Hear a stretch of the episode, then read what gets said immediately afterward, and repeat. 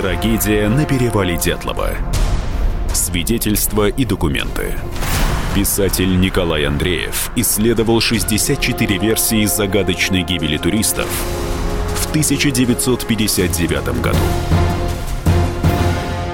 Читает Алексей Багдасаров. Глава девятнадцатая. Последнее письменное свидетельство жизни группы. Боевой листок, вечерний Отортен, номер один. первое февраля тысяча девятьсот пятьдесят девятого года. Орган издания профсоюзной организации группы Хибина. Передовица. Встретим двадцать первый съезд увеличением туристорождаемости. Философский семинар «Любовь и туризм» проводится ежедневно в помещении палатки, главный корпус. Лекции читают доктор Тибо и кандидат любовных наук Дубинина. Армянская загадка. Можно ли одной печкой и одним одеялом обогреть девять туристов? Наука. В последнее время в научных кругах идет оживленная дискуссия о существовании снежного человека. По последним данным, снежные человеки обитают на Северном Урале, в районе горы Отортен. Новости техники. Туристские сани хороши при езде в поезде, на машине и на лошади. Для перевозки груза по снегу не рекомендуются. За консультацией обращаться к главному конструктору товарищу Колеватову. Спорт. Команда радиотехников в составе товарищей Дорошенко и Колмогоровой установила новый мировой рекорд в соревнованиях по сборке печки. один час ноль две минуты двадцать семь целых четыре десятых секунды. Моисей Аксельрод, участвовавший в поисках, высказал мнение. Буквы кажутся угловатыми, а почерк похожим на Золотарёвский, но со значительными изменениями. Непонятно, где Моисей видел почерк Золотарёва. Это первое. И второе. Вряд ли новый человек в команде взялся бы составлять шутливый боевой листок, да и остальные не поняли бы и не приняли его порыв. Как велись поиски? Группа Владислава Карелина тогда же, в январе-феврале, предприняла поход на гору Молебный камень. Это южнее маршрута Дятлова. Планировалась встреча двух групп в районе горы Ойко-Чакур. Дятловцы не появились в условленное время. Карелин с друзьями решили, что Дятлов не успел дойти до крайней южной точки своего маршрута, потому не дожидались его, спустились по Ташемке в Вижай и дальше возвращение домой через Ивдель Серов. В Серове двадцать пятого февраля в привокзальной столовой к Карелину подошел человек, назвался геологом и спросил: «Вы, ребята, случаем не студенты? Не вас ли разыскивают?» Вопрос насторожил. «Как разыскивают? Кого?» Карелин тут же позвонил в Свердловск. Так они узнали.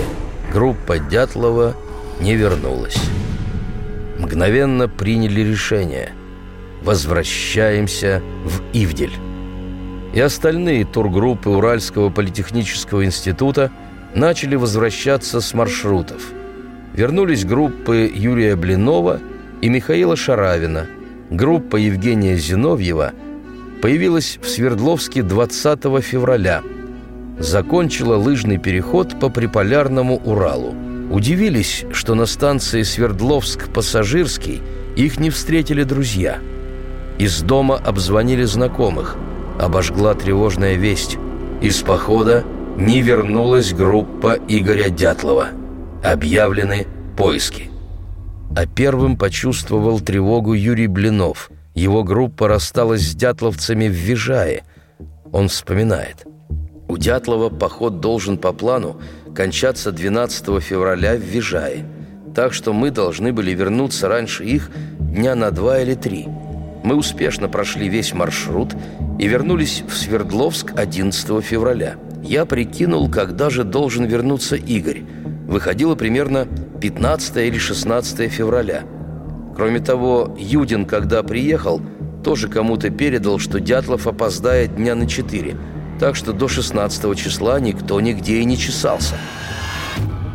Блинов шестнадцатого и семнадцатого февраля звонил Валерию Уфимцеву, инструктору городского комитета физкультуры. Он курировал туризм. Спрашивал, есть ли от Дятлова телеграмма. Уфимцев отвечал, ничего нет. На том дело и кончалось. Руководитель спортклуба Лев Семенович Гордон и заведующий кафедрой физвоспитания института Андрей Михайлович Вишневский тоже были спокойны.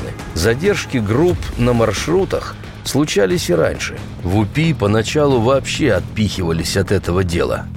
Группа сборная, а не институтская. В ней люди, которые не имеют никакого отношения к вузу. Золотарёв, Слободин, Кривонищенко, Тибо. Потому пусть поисками занимаются городские спортивные организации. Видимо, это бездействие в первые дни и побудило старшую сестру Александра Колеватова Римму отправить на бланки правительственная отчаянную телеграмму первому секретарю президиума ЦК КПСС Хрущеву. Дорогой Никита Сергеевич, к назначенному сроку девятого февраля группа туристов Политехнического института Свердловска не возвратилась из похода с Северного Урала. Поисковые работы начались поздно, только по истечении десяти дней. Областные организации до сих пор не приняли эффективных мер. Убедительно просим вашего содействия в срочном розыске наших детей. Теперь уже дорог каждый час.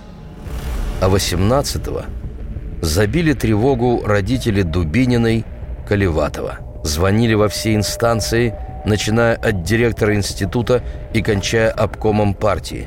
Звонили в спортклуб, но там толком не могли ответить, по какому маршруту ушел Дятлов с группой. Он не оставил маршрутного листа в спортклубе. Поднялась суматоха. Гордо связался с Вижаем, пытаясь выяснить, возвращалась ли группа из похода. Нет, в Вижае их не видели. Позвонили в Ивдель. И там группа не объявлялась. Начали разбираться, по какому маршруту отправилась группа Дятлова. Выяснилось, в спортклубе нет копий протокола маршрутной комиссии и маршрутной книжки группы. Они должны были быть. Наконец, нашли протокол маршрутной комиссии, но в нем никакой информации о походе. Позже Римма Колеватова скажет в показаниях следователю Иванову. С большим опозданием начались розыски пропавшей группы. Возмутителен и преступен такой факт. восемнадцатого февраля Гордо информировал партком Политехнического института, что из Вижая получена телеграмма, извещающая о том, что группа задерживается в пути. Секретарь парткома УПИ Заостровский информацию Гордо не проверил, и о случившемся событии не поставил в известность директора института Сиунова. Директор же узнал об этом только тогда, когда ему позвонила из горкома партии Федченко. Я вынуждена была обратиться в горком с просьбой принять меры к розыску группы. Таким образом, телеграмму перепутали. Телеграмма пришла от параллельной группы, от группы Блинова. Дирекцию института в известность о случившемся не поставили. Поиски начались только лишь по настоянию родителей туристов. Установить маршрут группы помогла как раз Римма Колеватова. Она вспомнила. Брат Саша обращался к Крягину из Треста гипрометруда, просил его помочь с картой. Нашли Рягина. Он припомнил все, что Колеватов рассказывал ему о предполагаемом маршруте. Восстановил по памяти маршрут и нанес его на карту. Эту карту передали полковнику Артюкову, начальнику военной кафедры УПИ, который был назначен от института руководить поисками пропавшей группы. Вспомнили о Юдине. Он сошел с маршрута по болезни. Начали его разыскивать. Он объявился сам. Вернувшись из неудавшегося для него похода, он подался домой, в родную деревню. А приехал в Свердловск и узнает. Ребята пропали. Вспоминает. Атмосфера в институте была напряженная. Многих опрашивали органы. Куда ребята могли деться?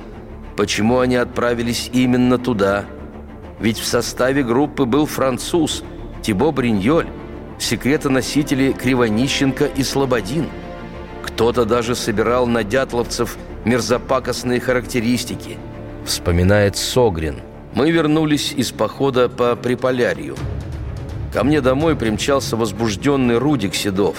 Сергей, в институте паника. Не вернулся Игорь. Тебя срочно приглашает Гордо. Предпринимаются попытки начать поиски. Не знают, что и как делать. Они помчались в институт. У Гордо чуть ли не слезы на глазах. Рассказал, что уже предпринято. Подключена военная кафедра. Полковник Артюков договорился с Уральским военным округом, что будут выделены для поисков военные самолеты и вертолеты. Решен вопрос обеспечения групп поиска продуктами, палатками, снаряжением. Из институтских туристов и альпинистов укомплектована группа, которая вот-вот вылетит в Ивдель. Продолжение через несколько минут. Трагедия на перевале Дятлова. Свидетельства и документы. Писатель Николай Андреев исследовал шестьдесят четыре версии загадочной гибели туристов в тысяча девятьсот пятьдесят девятом году.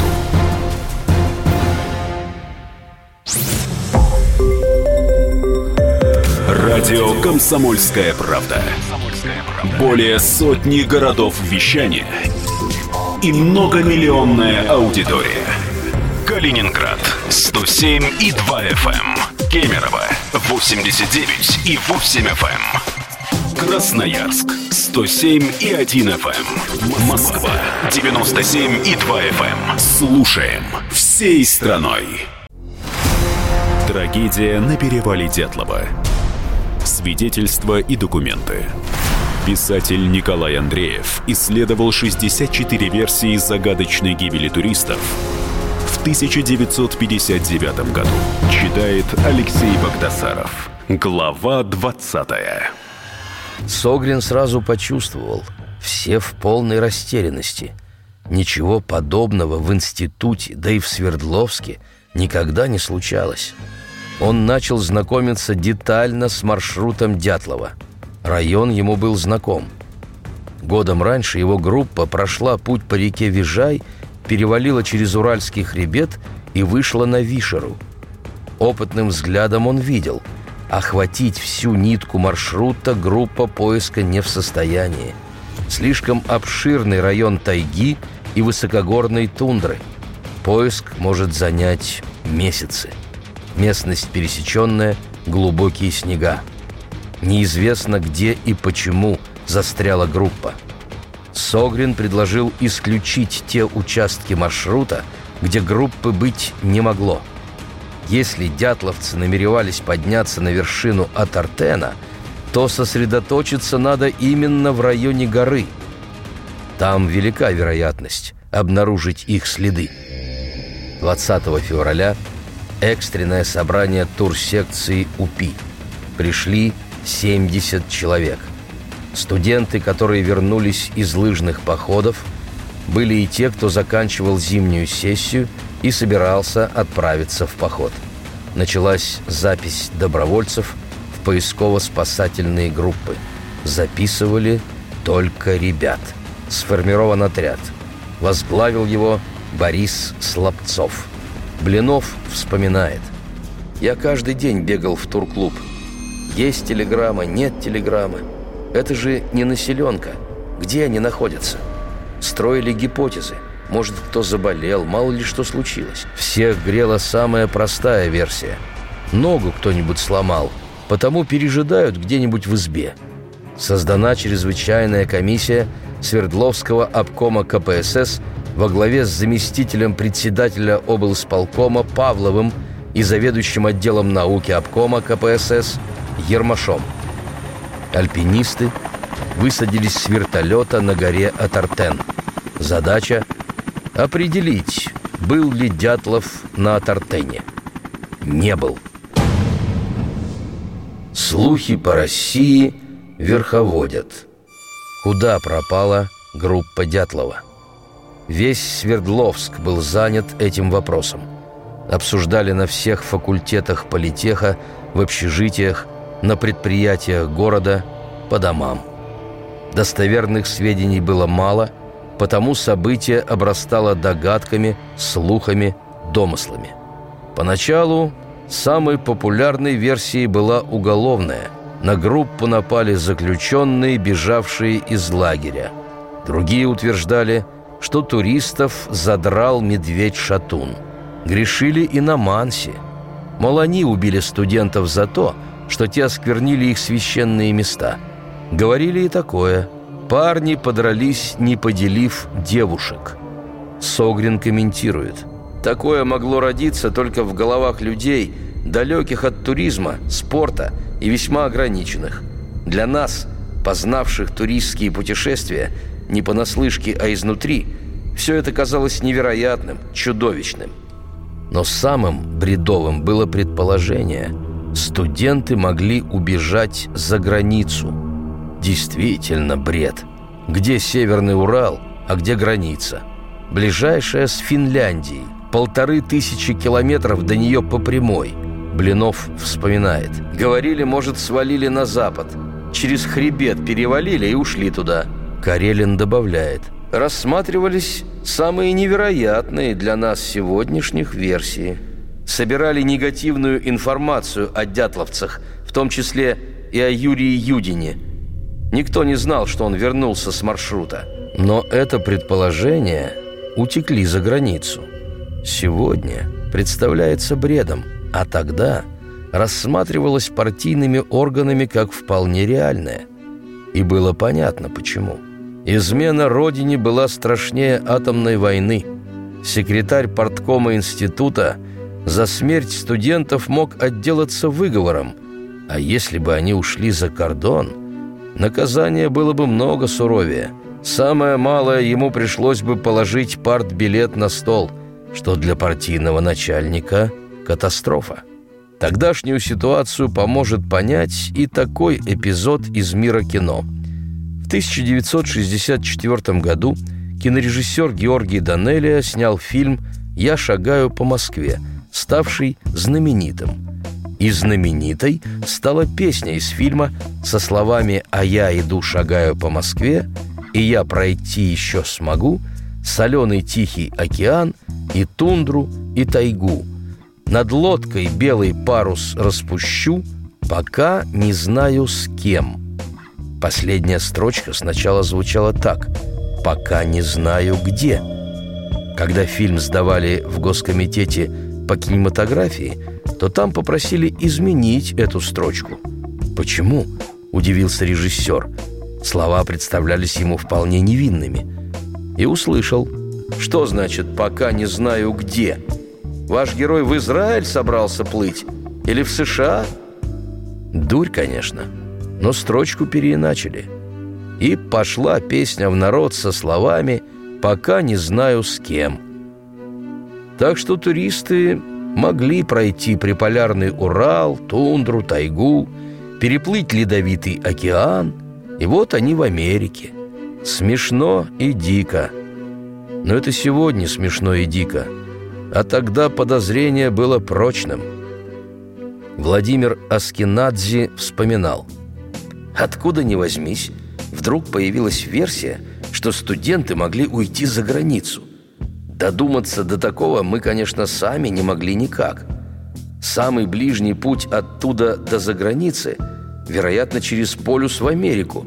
Добавьте еще горы с их бездорожьем, да непролазный снег, да тридцатиградусный мороз». Тем не менее, перед отъездом на поиски в качестве руководителя группы мне в парткоме института на полном серьезе заявили, чтобы я там внимательно посмотрел, нет ли каких улик, подтверждающих планы ухода за границу группы Дятлова через Северный полюс. И если обнаружите какие-то детали, говорящие о их бегстве в Америку, то никому не болтать. Когда я сообщил ребятам про побег в Америку, они долго хохотали. Нансен годами готовился, чтобы покорить Северный полюс, а наши якобы налегке решились через весь ледовитый океан махнуть. К тому же без лыж, ведь все их лыжи были найдены у палатки. Вот уровень мышления тогдашних партийных работников. С логикой они не дружили. я с изумлением обнаружил, что и сегодня находятся такие, кто верит в версию побега за кордон. Сергей Казанцев, дальний родственник Тибо Бриньоля, предполагает: возможно, Золотарёв находился в группе для наблюдения за туристами, как бы они не сбежали за границу. Поход этот – хороший повод уехать к границе и удрать. В то время в турпоездках за рубеж всегда внедряли веселого открытого человека именно с этой целью – наблюдать, чтобы не сбежали. Да, так и было в советские годы. Когда тургруппа советских граждан отправлялась за рубеж, в ней обязательно был надзирающий от органов. Но внутри страны. Да к тому же в столь сложный поход. Да и до границы тысячи километров. Это несерьезно. На всех, кто побывал на перевале, набрасывались с вопросами. «Ну, что там? Ребят убили? Там упала ракета?» Расспросам не было конца. А что отвечать? Знали не больше тех, кто спрашивал. Аскенадзе вспоминает. Властям тогда никто не верил. Все понимали, что чиновники врут. И когда мы вернулись с поисков в институт, нас разрывали на части, требовали информацию. Мой друг, тоже студент УПИ, Моисей Аксельрод, говорил, это была лавина. Я ему говорю: а ты бы испугался лавины? Он головой помотал. Так вот и Дятлов бы не испугался. Наина Иосифовна Ельцина работала в те годы в проектном институте. Вспоминает, что в городе все знали об этой трагической истории, но это были только слухи. Все, с кем она общалась тогда, никто ничего не знал. На встречах с однокурсниками обсуждали, что же случилось с туристами, но ни у кого никакой внятной информации не было. Большинство слухов склонялись к версиям гостайны. Самое популярное – ребята случайно оказались свидетелями каких-то секретных военных испытаний. Слухи выплеснулись за границы Свердловска. Ольга Тимофеевна Губанова в том далеком тысяча девятьсот пятьдесят девятом году после окончания школы работала на Каменск-Уральском радиозаводе сверловщицей в механическом цехе. Помню, по заводу поползли слухи о загадочной гибели на Северном Урале свердловских студентов-туристов, девять человек. И среди них наша землячка Зина Колмогорова из деревни Покровка, что совсем неподалеку от Каменска. Слухи пошелестели и утихли. Трагедия на перевале Дятлова. Свидетельства и документы. Писатель Николай Андреев исследовал шестьдесят четыре версии загадочной гибели туристов в тысяча девятьсот пятьдесят девятом году. Накал страстей на радио «Комсомольская правда». Кто прав? И главное, кто виноват? Все губернаторы и мэры сидят у телевизора с блокнотиком. Не дай бог, кто-то что-то сейчас Путину задаст какой-то Врачей вопрос. Врачей нет? Нет. Педагогов нет? Нет. Мы тут революционную ситуацию себе закладываем. Жги глаголом этих мразей. Извините, у нас каждую неделю какие-нибудь там задержания и посадки. Андрей и Юлия Норкины. По будням в девять вечера в программе «Простыми словами». Не могу ответить на этот вопрос.